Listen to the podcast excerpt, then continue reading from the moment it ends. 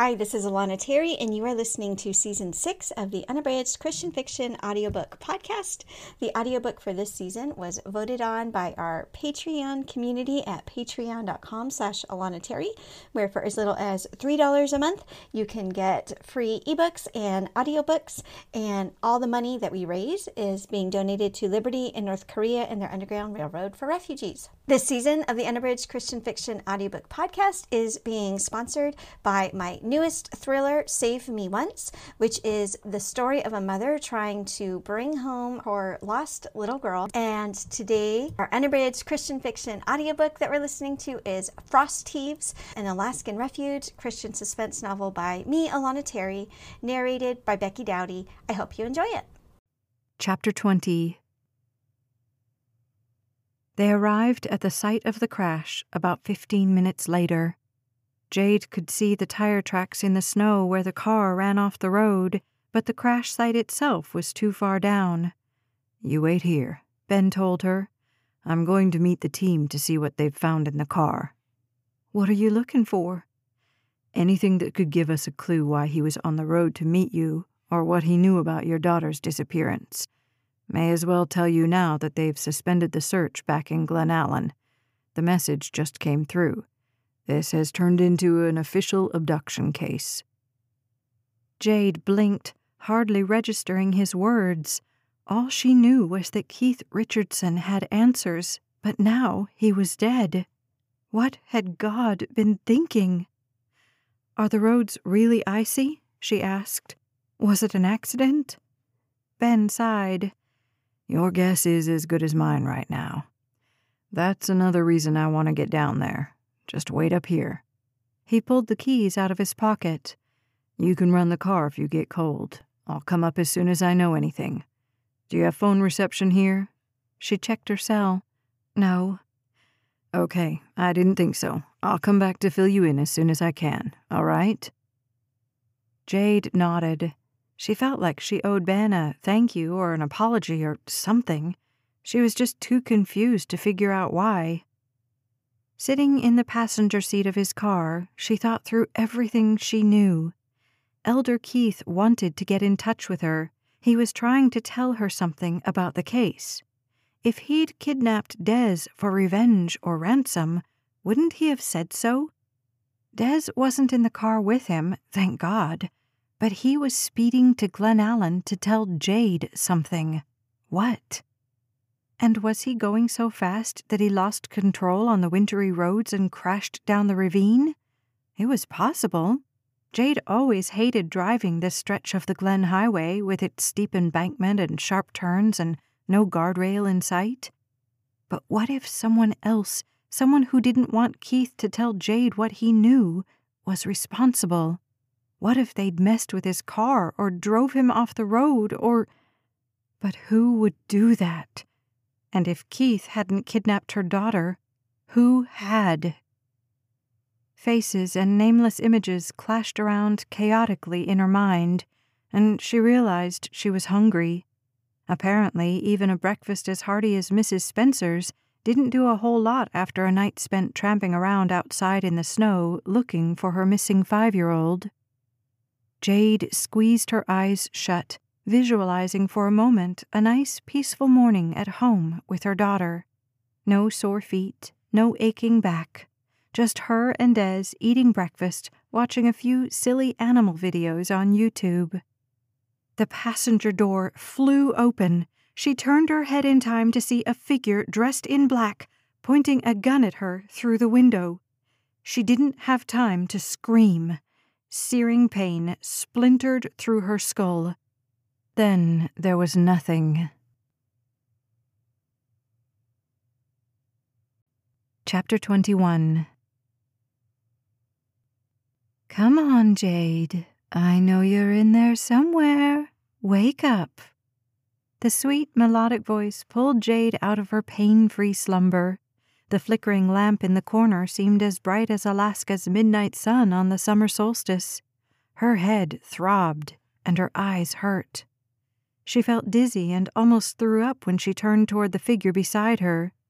Good. Jade could hear the smile in the woman's voice, even through the ski mask she wore. Do you know who I am? Did she? Did she know anything? Jade tried to remember where she was or what she was doing lying on the wooden floor in a strange room.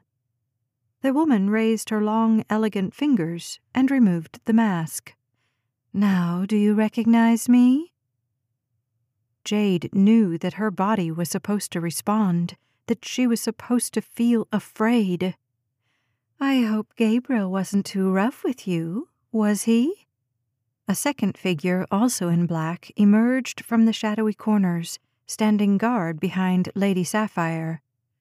Her smile was like a snake's. So sorry about your head, but I assure you that you'll be fine. Jade reached up to rub her skull, but Sapphire grabbed her by the wrist. Not right now, darling. You're lucky Gabriel didn't crack your skull open. He's stronger than he looks, my dear, which is saying quite a bit, isn't it? She let out a mirthless chuckle. Now tell me, are you going to be a good girl, or are we going to have to deal with you just like we did with Elder Keith? Jade blinked, begging her mental processes to speed up. This wasn't the time to feel groggy or light-headed. She had to figure out where she was, and then she needed to escape. If you're looking for Gabriel's gun, I assure you we have no more intentions of shooting you now than we did back in that trooper's car. Let's cooperate, shall we? For old time's sake. Jade squeezed her eyes shut as if she could will away the pain on the top of her head. Sapphire ran the back of her fingernails up and down Jade's arm as if she were trying to tickle her. Jade tensed her entire body. No need for that, Sapphire clucked her tongue disapprovingly. The way I see it, you owe me an apology. After all those lies you spread about my husband, did you think I was just going to forget all about you? Jade forced herself to sit up, surprised when neither Sapphire nor her henchman made a move to stop her. Instead, Sapphire smiled. That's good. I knew you'd be feeling better soon. Once that goose egg dies down, you'll be as good as new. Where's Des? The child? Sapphire widened her eyes in mock surprise. Didn't I already tell you? She's in the next room. Jade made a move to stand, but she was far too slow.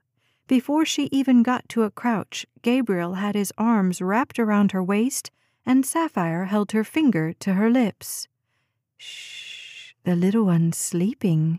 She had quite the eventful night, I can assure you. Jade flung herself from one side to the other, but she couldn't break free. Des! she tried to scream before Gabriel smothered her face with his beefy palm. We can't have any of that now, Sapphire scolded. Didn't I just tell you she needed her sleep? What did you do to her? Jade kept her voice low to avoid getting suffocated again by Gabriel's massive hand. Told her the truth. Sapphire's smile widened. All of it.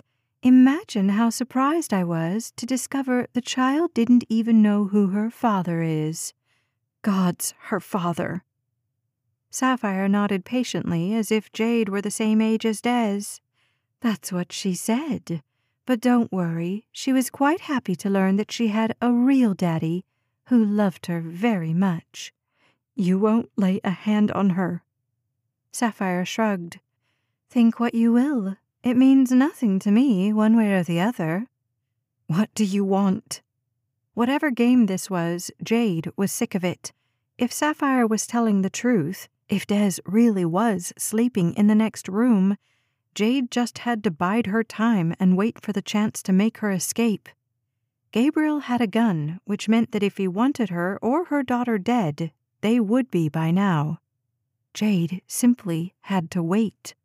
Try to win as much of their trust as she could, wait for them to grow complacent, and then she'd rescue Des.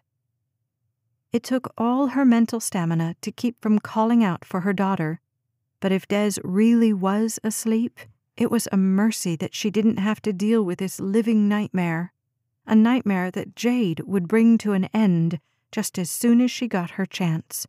She was bigger than Sapphire and outweighed her by at least sixty pounds. It was Gabriel she had to watch, Gabriel who had to be convinced she wasn't a threat. No threat at all. She glanced at him, trying to figure out where he kept that gun. Sapphire was standing now, walking around Jade in a wide circle. She glanced at the small window, trying to guess how much longer until the sun went back down. How long had she been unconscious? The view was blocked by spruce trees. How far into the wilderness had Sapphire taken her? At least her daughter was nearby. Even though Jade had no proof, she chose to believe that it was true. The hope of seeing Des again, the promise of a safe reunion, was all she had to give her strength. Thanks again for listening to the Unabridged Christian Fiction audiobook podcast. You've been listening to Frost Heaves by me, Alana Terry, narrated by Becky Dowdy. Today's episode is sponsored by my newest Christian thriller, Save Me Once, about a mother's courageous attempts to do everything in her power to rescue her daughter from a life on the streets. Again, that is Save Me Once by Alana Terry. And I hope you join us again soon for our next installment of the Unabridged Christian Fiction audiobook podcast.